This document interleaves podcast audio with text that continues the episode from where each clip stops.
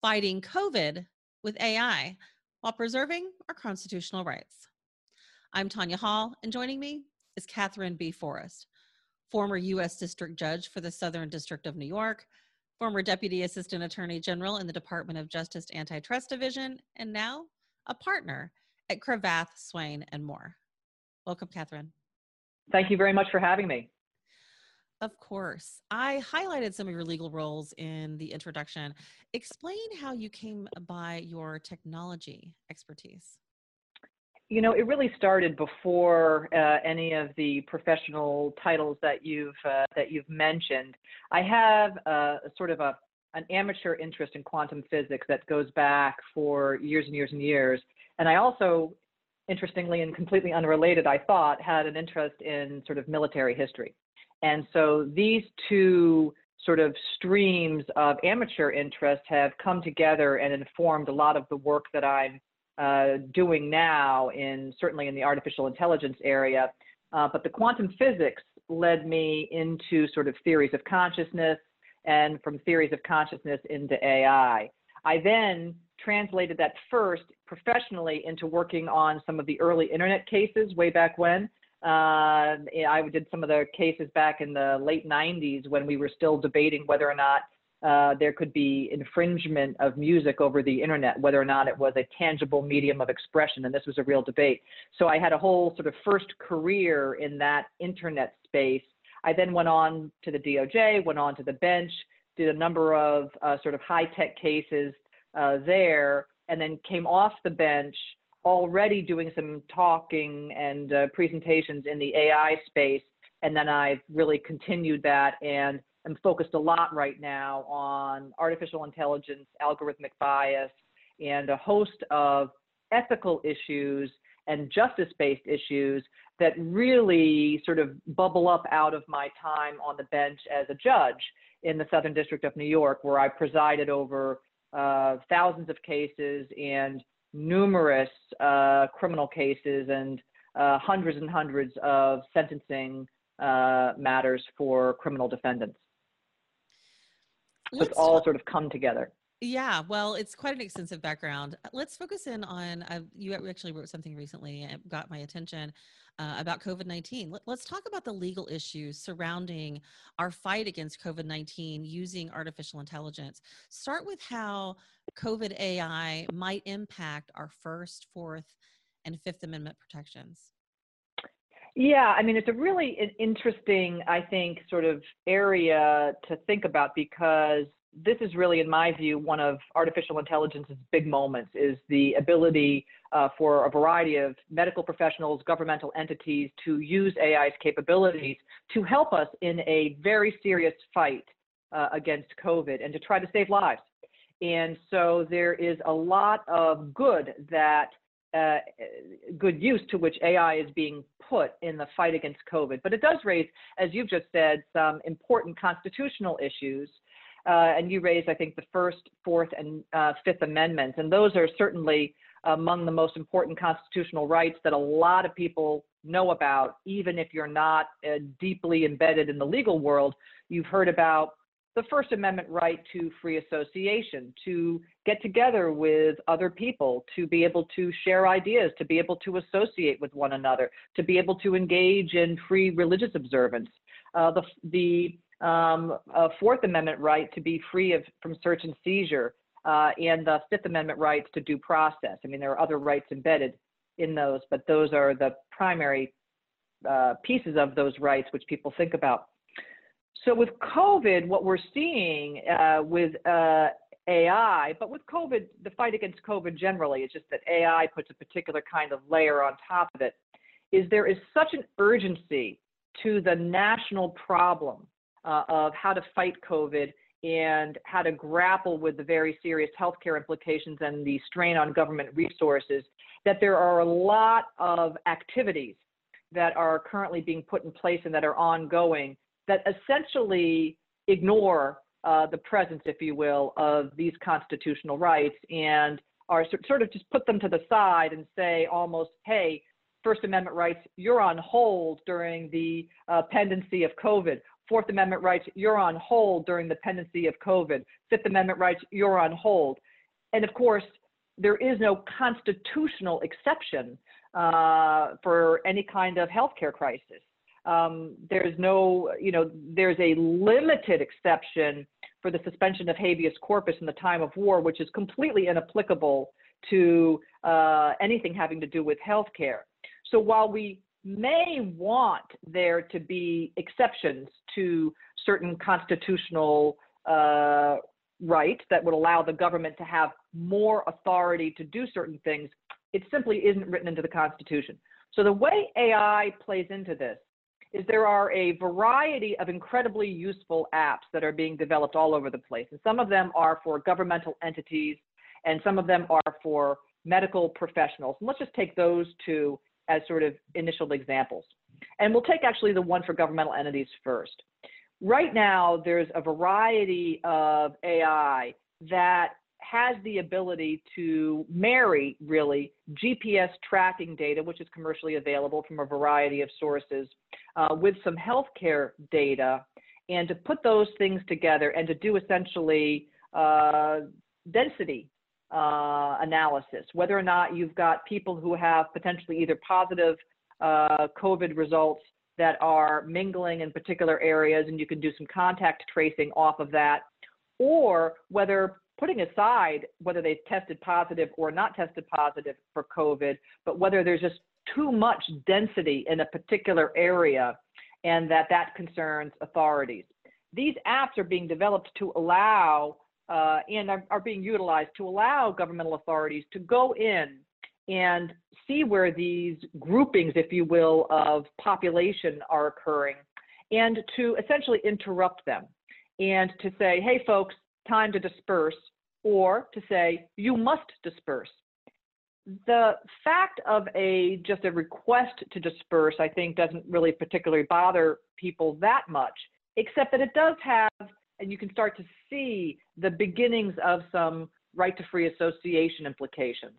As the governmental efforts of dispersion become increasingly uh, um, increasingly severe and aggressive, uh, the uh, implications for the First Amendment right become even more uh, even more uh, difficult to, to, to grapple with. And of course, the right to the free practice of religion with COVID and certain certain attempted restrictions on religious services uh, also comes into play. I mean, there are certain uh, religions where, for instance, uh, singing is a big part of the service and a big part of the communal uh, portion of of what's occurring and sort of restrictions on singing in public spaces uh, or in open spaces can be a real problem and restrictions on religious services most of most governmental authorities are trying to stay away from restricting uh, religious services but that's not uh, universal. So what we see with the ai apps is that this really phenomenal ability to do this tracing and to do some predictive tracing off of it. This is where people are likely to go. This is where people are likely to be. That kind of particular artificial intelligence extra uh, that we get, uh, that is being and has the potential to be utilized in ways that could be concerning. It's not, in my view, that we shouldn't have a lot of instruction for people to keep the density down, uh, for governmental authorities to monitor public parks. But what we do with that information, I think, is incredibly important and incredibly important for how uh, how well respected the Constitution is with the uh, application of artificial intelligence. The Fourth Amendment you'd mentioned also, that's actually uh, search and seizure. That is when you like physically uh, would remove somebody from a particular location saying, hey, you've got COVID. I know you've tested positive. I, because I, governmental authority, have actually got one of these apps that marries the, uh, the data uh, on the healthcare data along with the GPS data. I'm able to tell where you are and to actually interrupt your, uh, your movement. And that actually has some very serious uh, search and seizure implications. Uh, also, to the extent that, and we don't see this in the United States so much, but it's possible that there could be, uh, it's a small series of steps to get there, where we've seen in other countries where governmental authorities have actually used those applications to go into homes and physically extract people and to say, you've got to come with me now and we're going to quarantine you. So there's, of course, no search and seizure exception uh, for uh, healthcare crises in the Constitution. And the last one, I think, I'm going to go now to the app, uh, a series of apps. There's a whole series of apps that have been developed of varying quality and varying amounts of validation in the healthcare field where there are some, I think, significant due process concerns.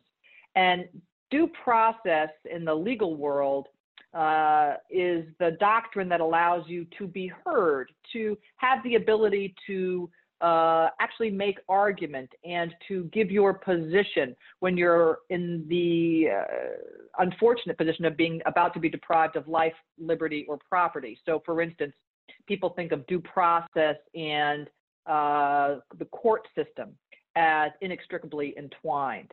But you also, as a uh, as an American citizen or as a person in America, whether a citizen or not, have due process rights that uh, attach in all kinds of circumstances. And so the healthcare area is one.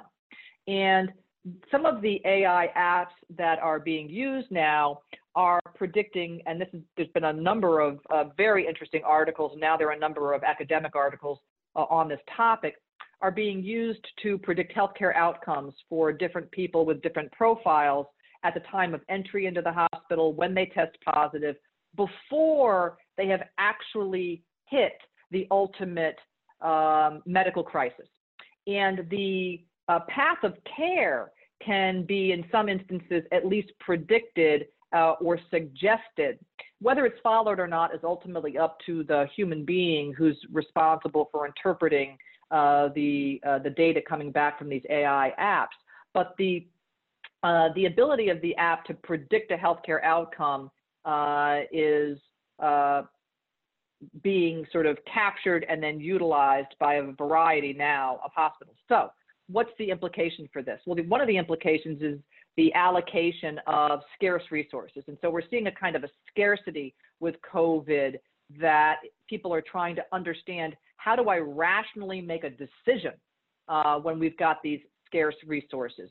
And so the allocation of ICU beds, uh, the allocation of ventilators, uh, the allocation of certain kinds of nursing staff who have a certain kind of respiratory uh, expertise.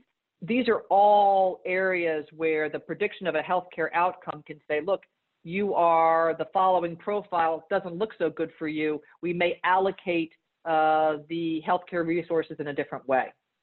This can have, because it's not an emergency, it's an emergency situation in a global sense, but it may not be a minute to minute decision for life and death. Sometimes it is, and that's a totally different scenario. But it might be this is the predicted outcome for you over the next couple of days or weeks. There could be an opportunity there to have a conversation about, hey, why don't I get the ICU bed? Why don't I get the ventilator? And you know, what is then my right to due process before I am perhaps deprived of life? Uh, and so there are some very serious, I think, uh, issues surrounding the utilization of apps uh, that are AI enabled for that. And again, there's no healthcare exception, no due process exception uh, to the uh, relating to healthcare in the U.S. Constitution. And so, in my view, these apps can be incredibly useful if they're done well, if they're validated appropriately. There's good and there's bad apps, right? You want to find the one that's good. The critical issue is setting up our collective social views as to what the appropriate utilization is within the framework of our constitutional rights. Or we have to have, if we, if we want to do it differently, we have to have a very serious conversation about whether or not we want to modify certain constitutional rights in certain crisis situations. Because as we know, and Tanya, now I've been going on for a while, eh, this is, a, uh, this is not the first crisis, life and death crisis this country has seen. We've, this is a terrible one, and it's, it, it's perhaps one of the very worst. Uh, but we have seen, even in the uh, recent past, Hurricane Katrina, where there are immediate decisions that are being made about allocation of resources and other kinds of uh, terrible situations.